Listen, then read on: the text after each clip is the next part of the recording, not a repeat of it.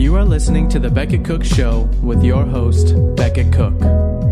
For more information about Becket and his ministry, visit his website at becketcook.com. To help support the podcast, visit patreon.com slash The Becket Cook Show.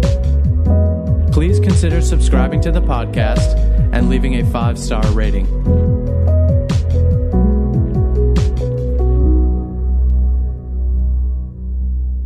Hey guys, welcome to the Becket Cook Show. I'm Becket Cook, and as you know on the show, I like to look at the lies of the culture and try to find the biblical truth behind the lies. And today is no exception.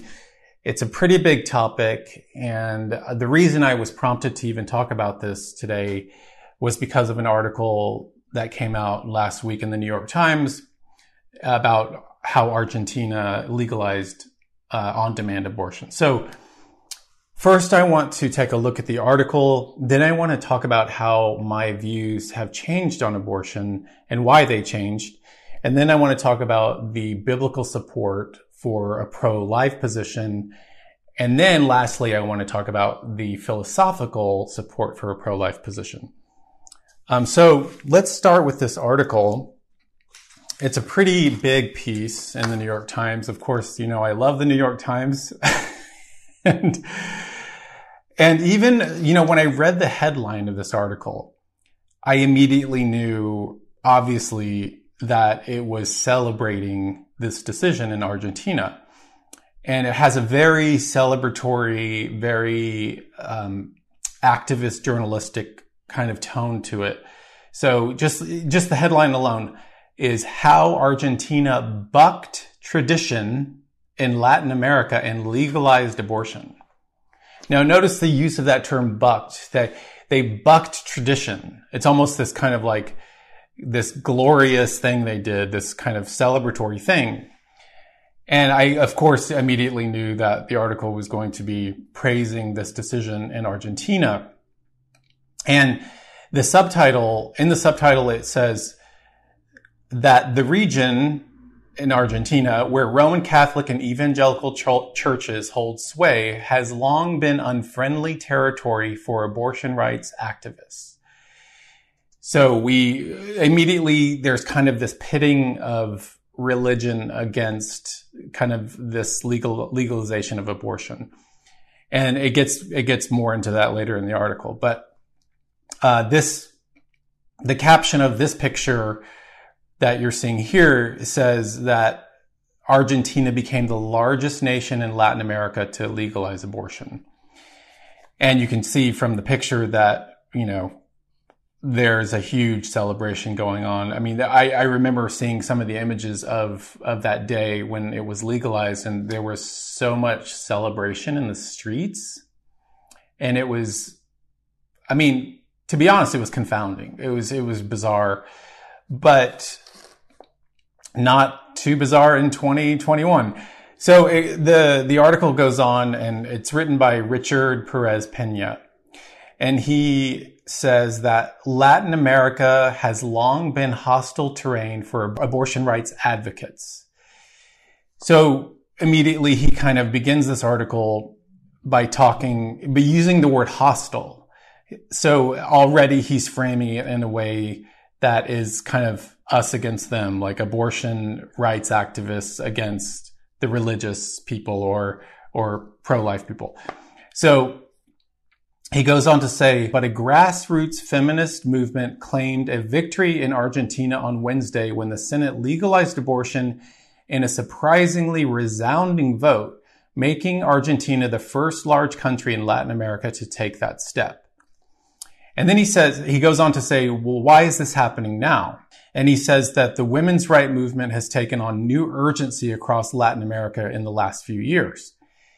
And this is the reason he gives for this movement, uh, for, for legalizing abortion, basically. He says, a movement that sprang up in 2015 over the murders of women, including the gruesome killings of a 14 year old and a 16 year old, grew over the years into a broad national campaign for rights et cetera, et cetera. And so basically he's saying the movement sprang up over the murder of these teenage girls.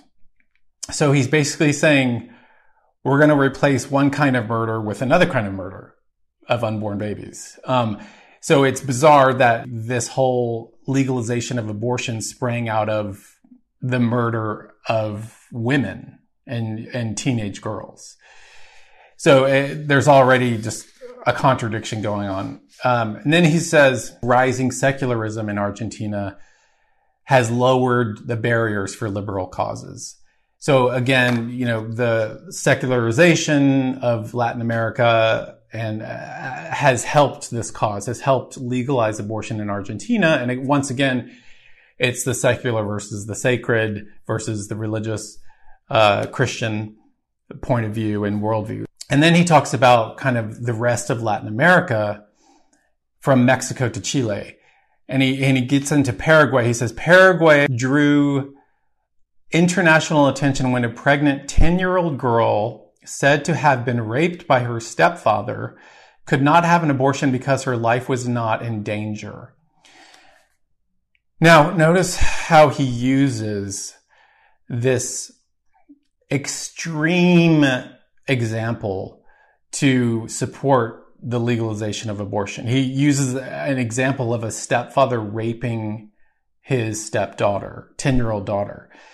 And of course, how can you, and, and this is once again, this is just appealing to emotion. Of course, this is a horrendous thing that happened, but it's appealing to emotion to support the obliteration of, of unborn children. And so, again, it's just like using this kind of fringe argument of, of rape or incest. It's like a red herring. It's basically a red herring. And uh, he uses that effectively. And then he says Cuba, ruled by the Communist Party for more than 60 years, legalized abortion in, 19, in the 1960s.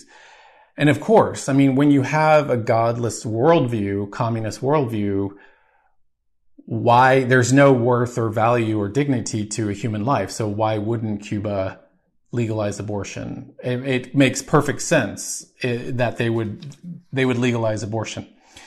And then lastly, he goes on to say that President Fernandez of Argentina, as a leftist who made access to abortion one of his top priorities, represents a new generation and a change from his predecessors you can tell from this article that that um, Richard Pena, Richard Perez Pena is is advocating is is an activist. He's advocating abortion in Latin America. He he you can tell that he wants it to spread across Latin America, and um, so that article wasn't surprising to me, but it did want it did make me want to talk about this issue on the show. So Let's talk about now. I want to go to how my opinion changed on abortion because as you guys know, I was saved. I became a Christian 11 years ago, almost well, actually a little over 11 years ago. And before I was a Christian, I was pro choice. Now, I wasn't adamantly pro choice. I wasn't a rabid pro abortion person. But I did, you know, living in Los Angeles, everyone else was pro-choice, and and I just kind of fell into that. You know, I just was like, okay, I guess yes, I'm pro-choice. I, I think it's up to a woman. It's her body. It's her choice. And I had very one of my best friends uh, who in L.A. Uh, my one of my closest closest friends had had had an abortion in college, and she was very pro choice. But it was strange because every year she would kind of commemorate or almost celebrate how old her child would have been. So there was almost this kind of birthday every year. And, and even though I was pro choice, I felt this profound kind of anguish and pain every time she mentioned that. And I think she did as well. And it was just kind of, so I wasn't I wasn't fully on board, but I, I remember my mother calling me years ago. And as we were talking, she mentioned that my sister was going to a pro life rally in Dallas, Texas, where I'm from. And I remember saying to my mo- mother, "Mom, you know, that's crazy. That's ridiculous. Tell tell her not to do that. Like women should have the choice to have an abortion. Like it's just it's not up to my sister. It's not up to you. It's up to a woman if she wants to do that." And I remember, you know, basically exhorting my mother over that. And and then something changed when when I got saved 11 years ago and I understood the imago Dei, the image of God. That's just Latin for image of God. That human beings are created in the image of God. It was like the lights went on in my mind, in my heart, in my spirit, in my soul. And I was like, oh my gosh, unborn babies are created in the image of God. They're image bearers. So I immediately, immediately became pro-life and I still am. And so I want to talk about the Imago Dei. Like, what is the Imago Dei? Well, first, let's take a look at Genesis chapter 1, where it's first mentioned. And God said, Let the earth bring forth living creatures according to their kinds, livestock and creeping things and beasts eh, of the earth according to their kinds. And it was so. And God made the beasts of the earth according to their kinds, and the livestock according to their kinds, and everything that creeps on the ground according to its kind. And then he goes on to say, Then God said, let us make man in our image, after our likeness, and let them have dominion over the, the, the earth. And so notice that with the animals, the beasts of the field, and et cetera, et cetera, it's, it's according to their kind. Over and over again, we, we, we heard that according to their kind, according to their kind. But once God creates human beings, once he creates man, it, he says, let us make man in our image after our likeness.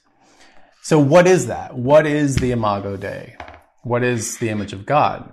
The Imago Dei has been debated since the patristic era, since the early church fathers and from Augustine all the way to St. Thomas Aquinas in the Middle Ages to John Calvin in the Reformation.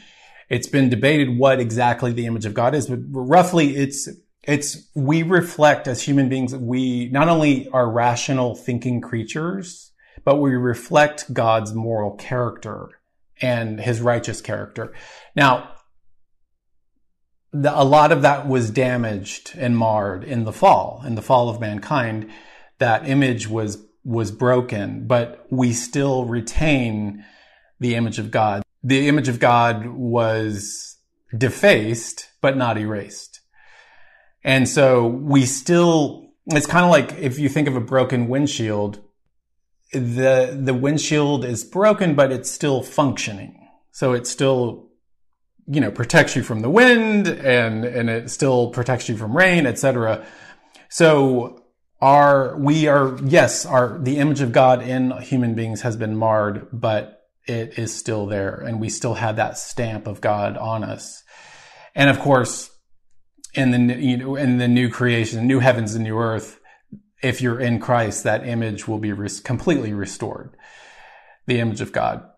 So that's something to look forward to.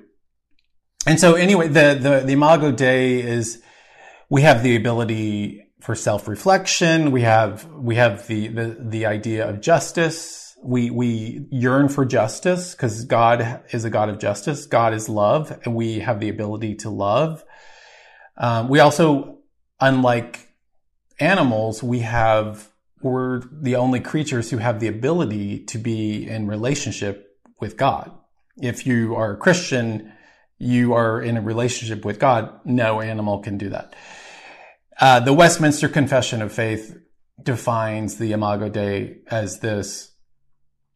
He, it says he created man, God created man, male and female, with reasonable and immortal souls endued with knowledge, righteousness, and true holiness after his own image. And if we go to Genesis chapter 9, verse 5 through 6, God is speaking to Noah after the flood, and he says, From his fellow man I will require a reckoning for the life of man.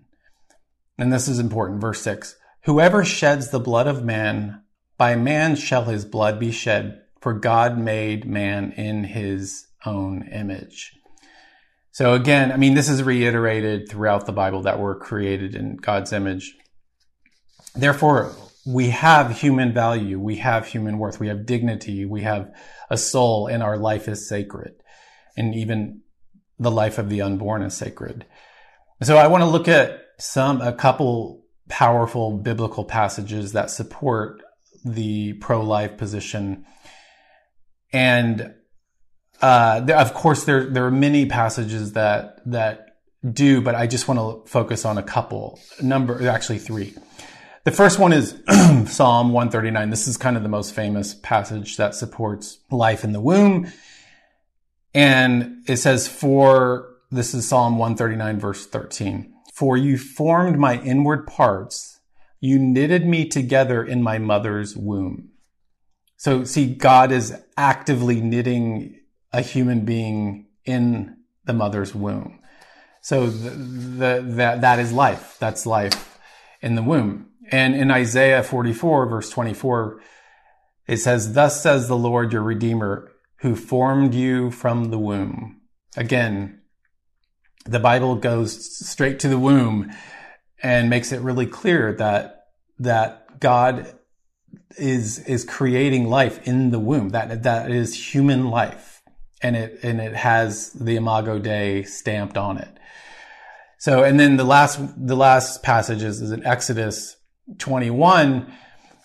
Yahweh, God, is giving the law to Moses at Sinai, and he says he talks about two men getting in a brawl, into a brawl and fighting, and he basically says if these two men fight and accidentally hit a pregnant woman and the woman has a miscarriage, then you shall pay life for life. So in other words, that life in the womb is a life according to Yahweh, according to God. So that's, that's another example of a biblical support for pro-life, the pro-life position. And, and now I want to look at kind of the philosophical reasons why we can support a pro-life position. And you don't even need to really the, in this the in this philosophical understanding, you don't need necessarily the Bible. But I'm going to first talk about you know our dignity and our worth because of of what the Bible says about us. But then go on to kind of give you the secular philosophical understanding of this. And so, if we are made in God. I've, I've said this before. If we're made in God's image, we have dignity, we have value, we have worth. Science, there's no scientific basis for this. Scientific naturalism or secular humanism cannot give a human being value or, or worth.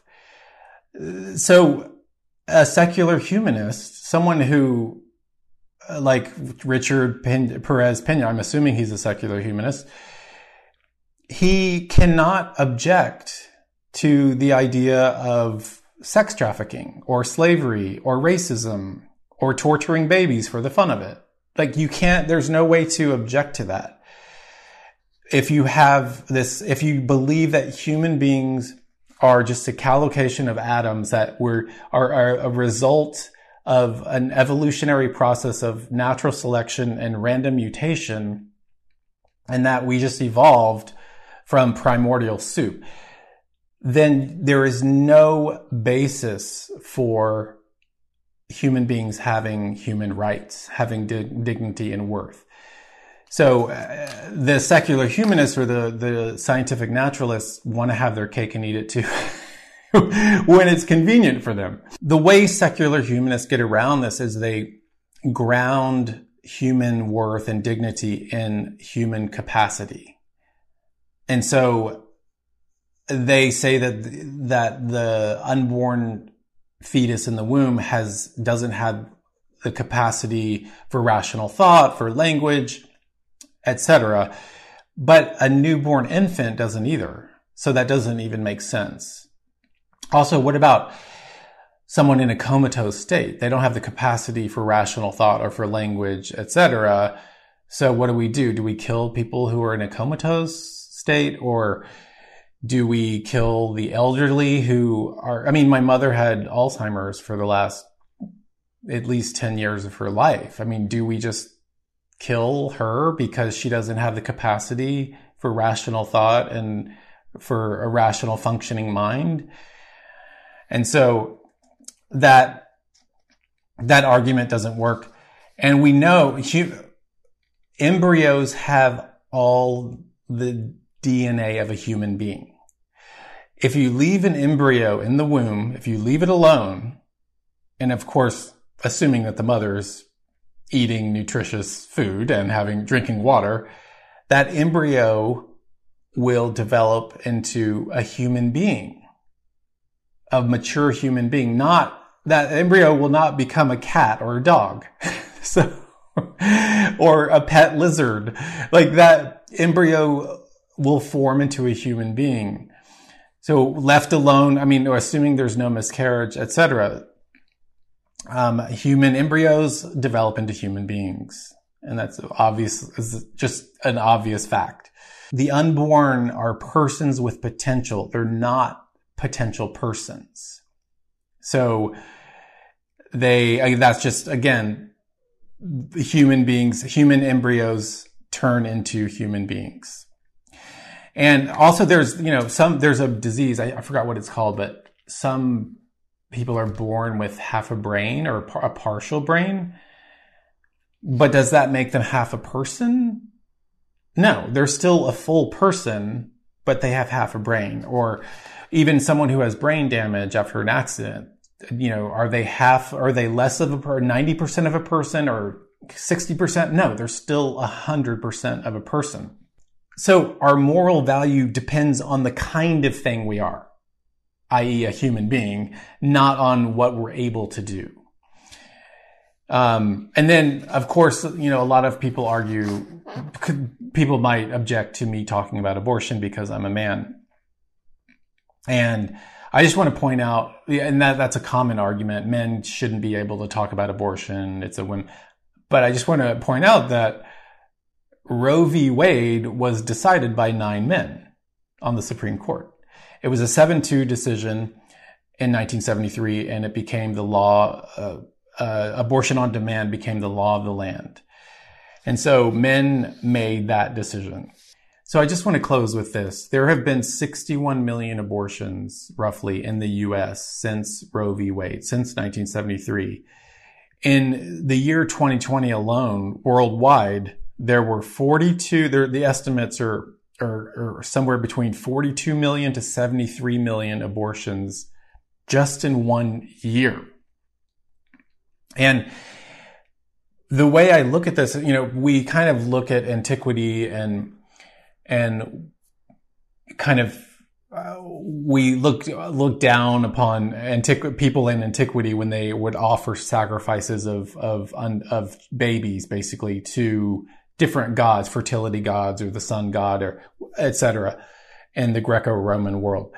But we do the exact same thing as a culture, as a society. We sacrifice babies, unborn babies on the altar of either convenience and or on the altar of sexual liberation. And so we're no different from the the barbaric Greco-Roman world where all of this was going on.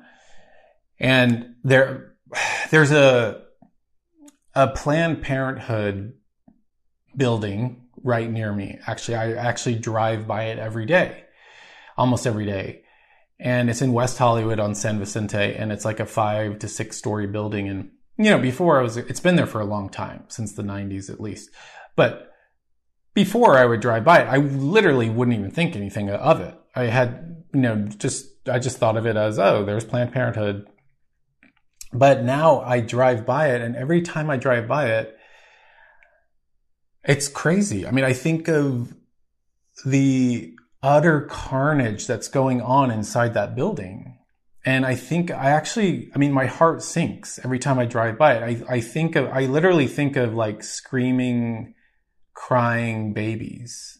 And it's, it's horrible it's it, it's the worst feeling every time. I need to stop driving by that building, but Um, and by the way, I just want you to know, I just want to make this clear that if, I mean, I've had very close friends who have come to Christ and, and they had abortions in the, in, in the past and God forgives you. If you repent of that and you confess those sins, God forgives you of that.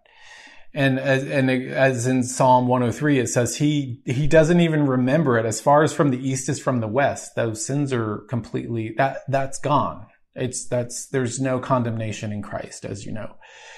So I just want to make that clear. So I just want to, you guys to pray for Argentina. I, you know, I think of the musical by Andrew Lloyd Webber, don't, you know, Evita, and where she says, don't, Evita says, don't cry for me, Argentina, in her, in that song, the musical. And I just think of, we need to cry for Argentina and we need to pray for Argentina.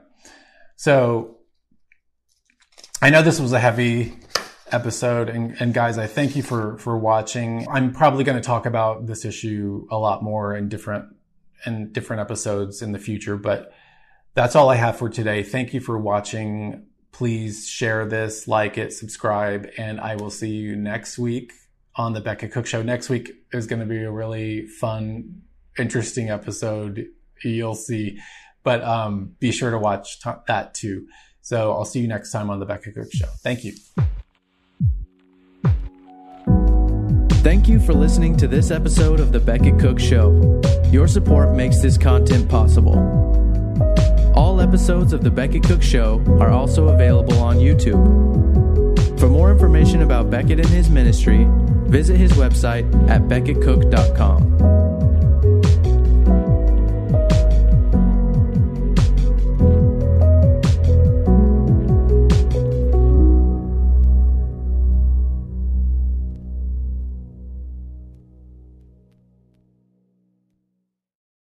Looking for ways to stay positive?